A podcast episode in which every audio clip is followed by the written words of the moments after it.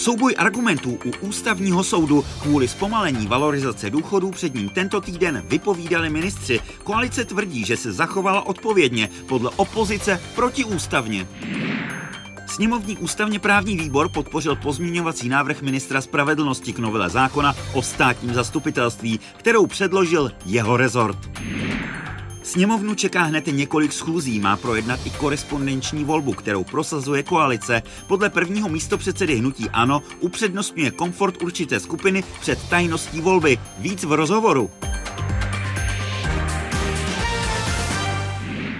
Znělka oznámila začátek pořadu Týden v politice, kterému bude věnovaná následující zhruba půl hodina. Vítejte. Ústavní soud tento týden vyslechl argumenty v případu zpomalení valorizace penzí. Vypovídal ministr financí i ten sociálních věcí. Opoziční hnutí ANO, které návrh na zrušení části zákona podalo, kritizuje mimo jiné projednávání tady ve sněmovně. Vláda se tedy předložení návrhu zákona zachovala odpovědně a nikoli svévolně. Pohled velmi neobvyklý. Ministr vypovídá veřejně před soudem. Podklady s kolegy z rezortu práce doplňoval ještě den před jednáním. Samozřejmě ještě v noci, než jsem uh, usínal, tak jsem znovu ještě procházel všechny podklady. S přípravou v ruce přichází taky Alena Šilerová v doprovodu advokáta. Dobrý den. Dobrý den. Dobrý den přicházím s obrovskou nadějí v ústavní soud jako ochránce ústavnosti.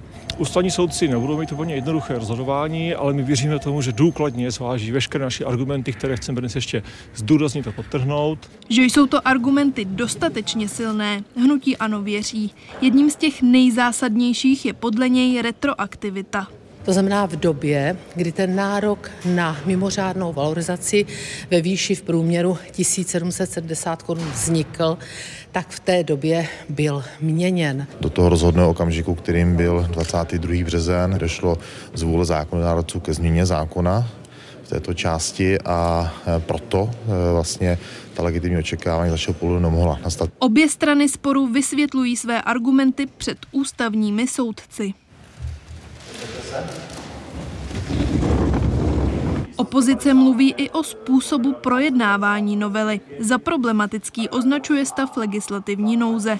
Podle ministrů práce a financí byl postup koalice v pořádku. Ve svých výpovědích zdůrazňují rozpočtovou odpovědnost. Ten lednový skok inflace za leden roku 2023 eh, nečekal nikdo z odborníků.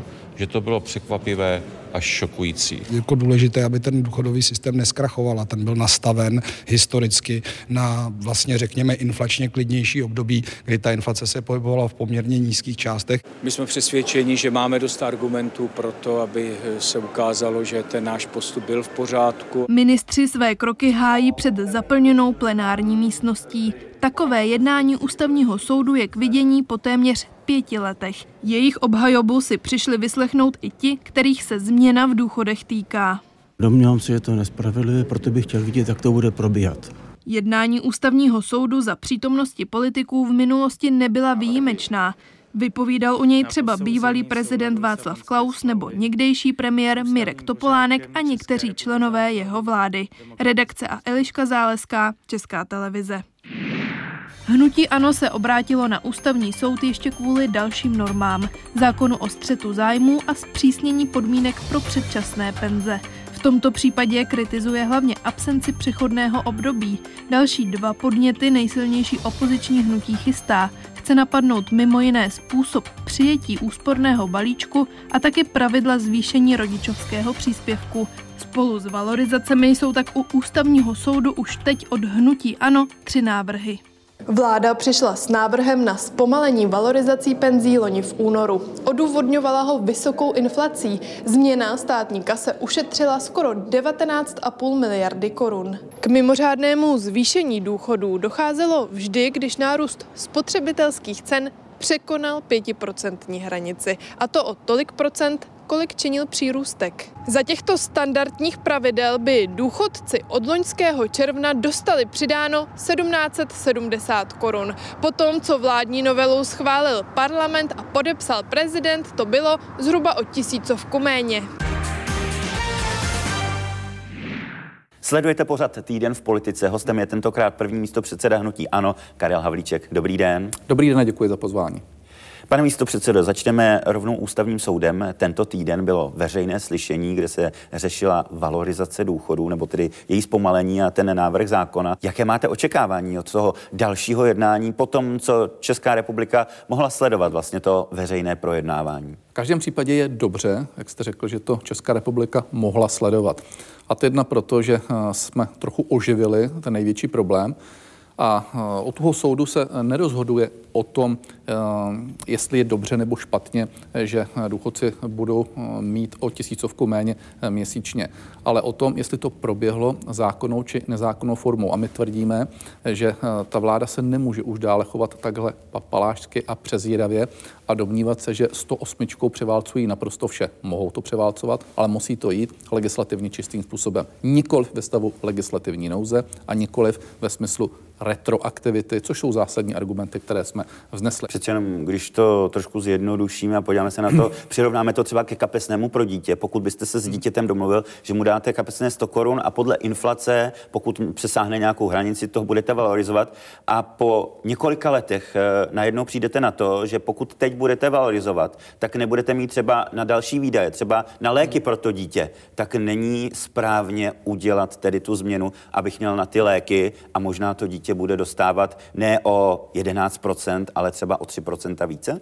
Vláda má právo na to tak uh, činit nebo udělat to ale pozor, musí to udělat zákonným způsobem, protože na rozdíl od toho dítěte se tady vláda musí řídit zákony. Alespoň doufám, že nejsme eh, v 80. letech a nemůžeme se chovat jako eh, normalizátoři, jako papaláši eh, tehdejších komunistických stran, to znamená dělat si, co chtějí. A ten zákon hovoří naprosto jasně. A ta vláda, kdyby přiznala na konci roku 2022, k čemuž jí, nechci říct vyzývali, ale to, co očekávali ekonomičtí činitelé v této zemi významní, to znamená to, že ta inflace bude větší, tak si to mohla dát ad 1 do rozpočtu a ad 2 eh, mohla to udělat bez stavu legislativní nouze eh, v časově eh, normálním průběhu. Ale pokud to neudělala, ať už proto, že je nekompetentní, nebo proto, že byly prezidentské volby, tak poté už nezbývalo nic jiného, než to udělat, ale až od 1. 1. roku 2024, jinými slovy, měla to udělat legislativně čistou cestou a ne přes vint. Eh, za vás tam tedy nehrozily ty hospodářské škody, o kterých mluví vláda, protože eh, Národní rozpočtová rada během toho projednávání zveřejňovala i odhad, eh, že až do roku 2030 eh, by to znamenalo další výdaje ve výši kolem někde 250 miliard. Samozřejmě nedá se to přesně odhadnout, protože pak eh, to samotné navýšení by se počítalo už z, těch dalš, z dalšího navyšování. Nicméně i toto varování, že do roku 2030 by tady hrozily další výdaje 250 miliard, není dostatečným argumentem za vás pro to, eh, že se k tomu muselo přistoupit možná v legislativní nouzi, možná nějak zrychleně? Kdyby to ta vláda začala řešit v momentě, kdy toto už bylo velmi pravděpodobné, čili na konci roku 2022, pak máte pravdu. Jediná otázka je, proč to začali řešit až po prezidentských volbách. Pokud někdo tvrdí, že ještě 27. ledna, protože to rozhodné datum, kdy to mohla udělat, bylo 31. ledna, nevěděl, jak to bude s inflací, tak je ekonomický negramot, jinak to nemohu říct. A to ještě stále byla doba, kdy to oni udělat mohli. Spekulovat jak by to vypadalo do roku 2030, jestli by to bylo 200 miliard, 250 miliard, eh, to je v tuhle chvíli irrelevantní. Hovořili jsme o roku 2020. 3 a v roce 2023 to dělalo necelých 20 miliard. Jenom podotýkám, že kdyby se nezrušilo EET, eh, tak by na to ta eh, vláda měla. Ano, v těch dalších letech nepochybně eh, by to byla už částka vyšší, ale znovu říkám, vláda měla dostatek času na toto udělat. A to je to, o co se hraje u ústavního soudu. Vy jste, když byl předsedou pan Rychecký ústavního soudu, často vyčítali této instituci, že se z ní stává trochu třetí komora. Teď, když jenom tak stručně si pro, projdu to, co tam hnutí ano už poslalo, jsou to tedy ty, tyto důchody, valorizace, další eh, norma, která se týká důchodů, je tam eh, také norma, která se týká střetu zájmů. Mm-hmm. Chystáte nebo avizujete, že chystáte i další. Neděláte v tuto chvíli vy z toho třetí komoru, protože legislativním procesem to nějak prošlo, mm. to opravdu potřebují všechny normy, tuto kontrolu. Není to už vlastně v tuto chvíli ta třetí komora, což jste vy kritizovali v minulosti? Já vás nechci chytat za slovo, ale nemůžete říkat všechny, když tam pošleme zlomek. Kdybychom tam posílali všechny, tak tam jsou stovky. My tam posíláme nízké jednotky a to tam, kde vnímáme skutečně vážnější pochybení a tam, kde to máme skutečně vyfutrované ústavními právníky. To byly ty oblasti, které jste, které jste jmenovala. Ano, my jsme měli určité pochybnosti v momentě, kdy ústavní soud vedl pan Rychecký, já se zatím stojím, že to bylo minimálně z jeho úhlu pohledu spolitizované a že nedokázal potlačit svoje politické myšlení, možná dokonce i nějakou vnitřní nenávist nad to, co měl dělat a z mého pohledu tam selhal. Měl jsem samozřejmě na mysli všechny tyto normy. Nicméně k dalšímu tématu, které se týká také důchodců, seniorů, ale i studentů. To jsou slevy na jízdném. Eh, podle aktuálních informací za rok 2023, které získala Česká televize od ministerstva dopravy, eh, tak se za slevy na jízdném eh, utratilo v loňském roce znovu kolem 5 miliard, což se i po snížení slevy dostává opět na úroveň roku 2019, kdy to bylo něco kolem 5,5 miliardy. Eh, ministerstvo tvrdí, nebo pan minister tvrdí, že lidé tedy z té veřejné dopravy i potom snížení té slevy neodchází. Co vy na to říkáte? Uh že se prokazuje, že ta sleva, která byla na, uh, velmi kritizována tehdejší opozicí, než bychom byli u vlády, tak se prokazuje, že byla správná. Nejenom ve smyslu toho, že cílí na uh, ty zranitelnější skupiny, ať už to jsou důchodci nebo třeba studenti, ale eh, současně eh, je to eh, cesta, jakým způsobem působit více ekologicky, zjednodušeně řečeno. Ve světě je trend, aby lidé jezdili více a více veřejnou dopravou a naopak, aby méně jezdili automobily, což je naprosto, naprosto správné. Nemluvě o tom, že to má samozřejmě nějaký vliv na spotřebu nafty, nákupy ropy a tak dále. To znamená, toto byl správný směr a já jsem rád, že i tato vláda, která nás velmi kritizovala, že jsme toto dělali, začíná uznávat, že to je nástroj, který dává smysl. Nicméně i přesto, že tedy lidé neodcházejí z té dopravy, eh, za vás by bylo vhodnější to zvýšit na těch 75% zpátky. Není lepší dát 50% a v případě, kde je nějaký problém, řešit to individuálně cíleně? Tohle to nedá se řešit individuálně cíleně. Jestliže už tam máte ty dvě skupiny, což jsou seniori a studenti, tak ještě z nich vyzobávat ty, kteří to potřebují více nebo méně. Musíme si říct jednoduše to, jestli chceme, aby jsme ještě zvýšili uh, počet lidí, kteří jezdí v hromadné dopravě, já jsem toho názoru, že ano. Jestli chceme šetřit uh, naftu, jinými slovy, množství ropy, eh, kterou spotřebováme. Já jsem názoru, že ano. Jestli chceme snížit počet lidí, kteří jezdí auty, já jsem názoru, že ano. Říká pro týden v politice první místo předseda hnutí Ano, Karel Havlíček. Za chvíli budeme pokračovat ale ještě druhou částí, kde se budeme věnovat třeba korespondenční volbě. Sněmovna nejspíš upraví novelu o státním zastupitelství. Ústavně právní výbor podpořil pozměňovací návrh ministra spravedlnosti, podle kterého by nejvyššího státního zástupce i nadále mohla odvolat výhradně vláda. Původní verze normy počítá s tím, že by to bylo možné i v kárném řízení. Sedmileté funkční období šéfa žalobců pravděpodobně zůstane zachováno. O finální podobě normy budou poslanci hlasovat na řádné schůzi, která začne v úterý. Očekáváme nějaké velké problémy ve třetím čtením a myslím, že ta novela, tak jak je eh, nově nastavena, vlastně nově nastaven ten zákon, eh, že je určitě velký posun kupředu. Čekala jsem komplexní novelu zákona o státním zastupitelství a že by tam bylo co upravovat. Například kárná odpovědnost by tam měla být upravená trošku jinak, rozsáhlej a přísnější sankce v případě porušení. Na druhé straně to dává určitý systém, jistotu právní. Možnost korespondenční volby pro Čechy ze zahraničí začnou projednávat poslanci. K úvodní debatě se sejdou na mimořádné schůzi ve středu. Proti hlasování poštou jsou opoziční zákonodárci z hnutí ANO i SPD.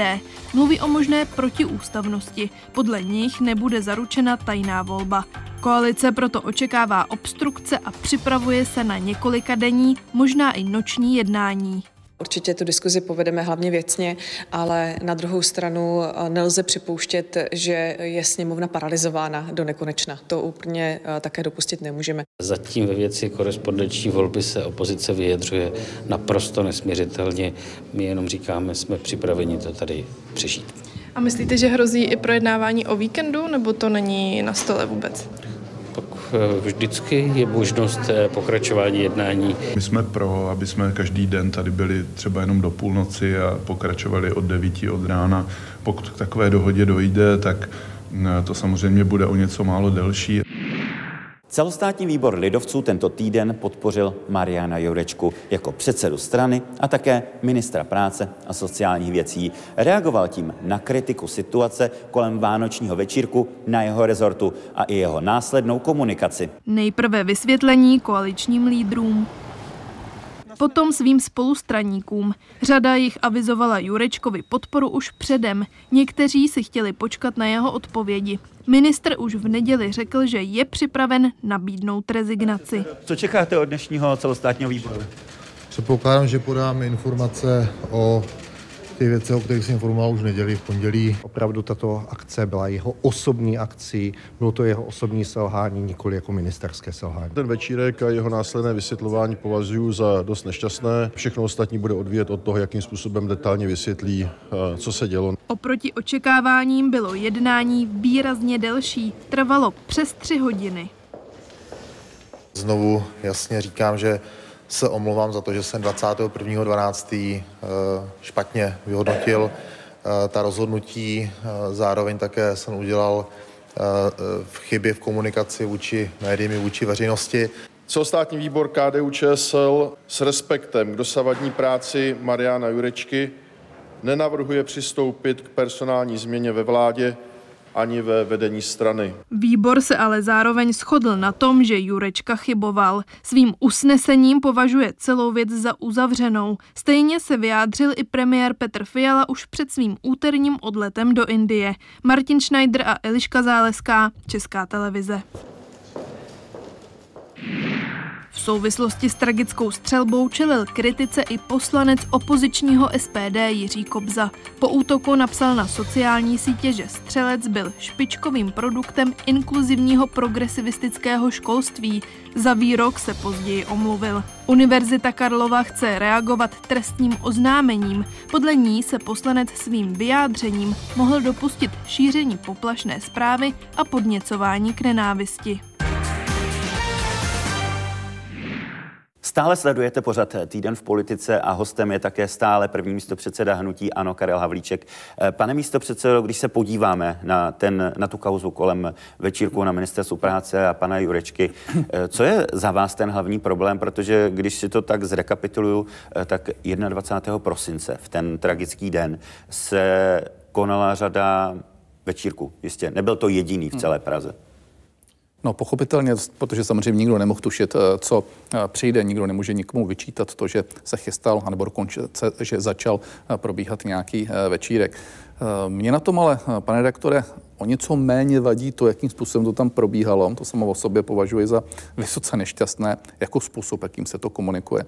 Ať se na mě nikdo nezlobí, to je nedůstojné ministra vlády České republiky. Ty vytáčky, ty lži, ty polopravdy. Vzpomeňte si, jak pan ministr Jurečka se vyjadřoval například ku Janě Mračkové Vildumecové za to, že na její svatbě byl člověk, který byl o několik let později namočen do kauzy dozometru, nemohla vědět vůbec nic, notabene to byl svědek jejího eh, manžela a on byl první, nebo jeden z prvních, ať jsem přesnější, který říkal, eh, že by měla rezignovat. Stejně tak hovořil o eh, panu Hniličkovi v době, kdy v době covidu byl na jakési slavnosti a rovněž ho vyzval k rezignaci, tak nevím, jak se na to dneska dívá ze svého úhlu pohledu. Tedy. Postavil se za něj pan premiér, který řekl, že mu to vysvětlil. E, vedení KDU ČSL také řeklo, že to byla osobní chyba, nikoli politická a že všechny věci vysvětlil a omluvil se. Za vás to vysvětlení tedy není dostatečné. Takže se za něj postaví spolustraníci. To Eh, asi není nepochopitelné. Jenom bych chtěl připomenout, že jeho spolustraníci chodili k nám v době, kdy se chtěli zbavit Jany Mračkové Vildumecové. Znovu říkám za věc, o které vůbec nemohla tušit, že někdy v budoucnu eh, nastane. A tvrdili, eh, hold musí skončit to je politika, my víme, že to je tvrdé, tak to jenom ať si udělají diváci obrázek, jak KDU ČSL přistupuje k podobným kauzám, když jsou u nich doma. No a co se týká pana premiéra, panu premiérovi vždycky bylo, je a bude bližší to, aby udržel tuto nesourodou vládu před výsledky této vlády, případně před kauzami, které jsou. Já jsem přesvědčen, že on je z toho nešťastný, že ví, že to je průšvih. Na druhou stranu pro něj je udržení této vlády absolutní prioritou. Natáčíme ve sněmovně a v tom nadcházejícím týdnu koalice chce projednávat korespondenční volbu. Uh, už dopředu jste avizovali vy i hnutí SPD, že s tím nesouhlasíte tak, jak je tento návrh předložený. Na co se máme připravit tady ve sněmovně? Eh, my se pokusíme ještě předtím jednat eh, s pěti koalicí, přineseme návrhy a řešení, které by mohly zabránit tomu, aby jsme se nedostali do dlouhých, dlouhých, předlouhých diskuzí, aby jsme tady seděli dny, týdny a měsíce. Eh, pokud eh, pěti koalice bude mít zájem jednat, tak jsme připraveni. Na druhou stranu pro nás je toto do značné míry principiální záležitost. Nicméně v minulosti i zástupci hnutí ano mluvili o uzákonění ano. korespondenční volby. Tak v čem je to teď jiné? Ono už to tehdy bylo jiné. My jsme to sice měli, tuším před sedmi lety v programu, protože znovu opakuji, ano, je pravda, že to zvýší komfort určité skupiny lidí. Ale eh, za B, když jsme eh, poté byli u vlády a podívali jsme se na všechny argumenty pro a proti, tak jsme dospěli záhy k tomu, že eh, těch argumentů proti je výrazně více. Taky proto to třeba eh, zrušili ve Francii. Konečně vidíte problém ve Spojených Co je tedy ten hlavní důvod, co vám na tom vadí? To, že v tuto chvíli se upřednostňuje komfort jedné skupiny na úkor absolutní tajnosti a svobody, svobodné volby Eh, toho druhého. Zjednodušeně řečeno, jestliže máte někoho, eh, kdo chce volit nějakou stranu A a jeho rodina, jeho blízcí mu říkají ne, ty budeš volit stranu B, tak když stojí za tou plentou, tak si může hodit tu stranu A. Zatímco, když se mu dívají přes rameno, tak mu nezbývá nic jiného, než zakroužkovat nebo zatrhnout nebo zvolit toho, koho chtějí jeho blízcí. A já říkám, i kdyby to byl jeden jediný člověk, tak prostě není možné nad tím rezignovat a to právo té svobody je výše než zvýšení komfortu někoho jiného. Vrátím se tedy na začátek tohoto tématu. Co čekat tady ve sněmovně? Budou ta dlouhá jednání, bude to noční jednání, budou to dlouhé projevy? Pochopitelně, eh, my uděláme vše pro to, aby eh, to takto nedopadlo. Tím spíše, že víme, že pěti koalice eh, to nenavrhuje proto, Eh, že by byla bytostně přesvědčena, že to je nejsprávnější cesta, ale oni skutečně hledají pouze hlasy. Budou to tedy znovu dlouhá jednání, dlouhé projevy. Když to koalice prosadí, skončí to i tato norma u ústavního soudu? Eh, pokud dojdeme eh, s ústavními právníky k takovému závěru, že ano, a v tuto chvíli to vše k tomu směřuje, potom ano.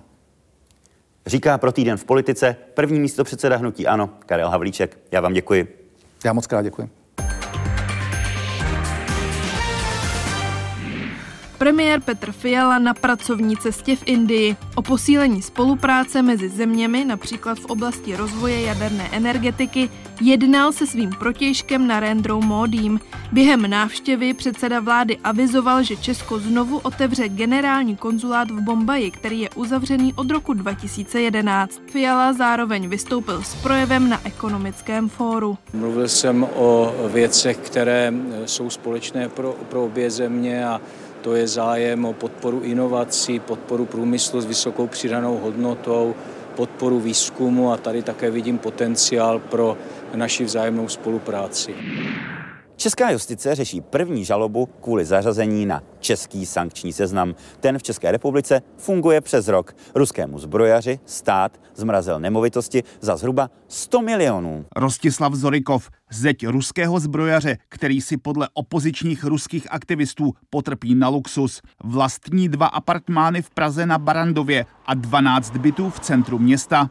Sám Rostislav Zorikov má v Česku také trvalý pobyt. Ten dostal v roce 2020. Ve stejném roce si pořídil také tento čtyřpatrový dům v Praze na Žižkově. Po zařazení na český sankční seznam jsou všechny nemovitosti obstavené. Majitel je tedy například nemůže prodat nebo dát do zástavy. Městský soud v Praze eviduje žalobu Rostislava Andrejeviče Zorikova, již se domáhá zrušení usnesení vlády České republiky o zamítnutí námitky proti zápisu subjektu na vnitrostátní sankční seznam. Líčení zatím není nařízené, stát se soudu neobává. Ze své podstaty každý sankční režim je soudně přeskoumatelný a my musíme opravdu tu látku mít dostatečně solidně připravenou a to máme. Sám Zorikov, který má v jedné z obstavených nemovitostí i sídla firem, se od počátku ke kauze nevyjadřuje. Tady nemůžete stát.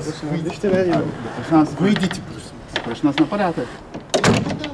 Vláda dala Zorikova na sankční seznam, protože má informace, že měl prospěch z obchodu svého tchána zbrojaře Obnosova. He provides some sort of private uh, missile related advice personally to Vladimir Putin. He is often seen at, at the Kremlin. Zatím nejvýznamnější položkou na národním sankčním seznamu je podnik spravující desítky nemovitostí Ruské federace v Česku. Rusové většinu z nich dále pronajímají. Šéf obstavené společnosti se vyjadřovat odmítá. S těmi sankcemi tady, jestli nám můžete k tomu něco říci. Promiňte. No ale znak... Účet, kam v současné době nájemníci posílají peníze, je pod kontrolou finančního analytického úřadu. Žádné peníze nesmějí odcházet do Ruska. Jiří Hinek, Česká televize.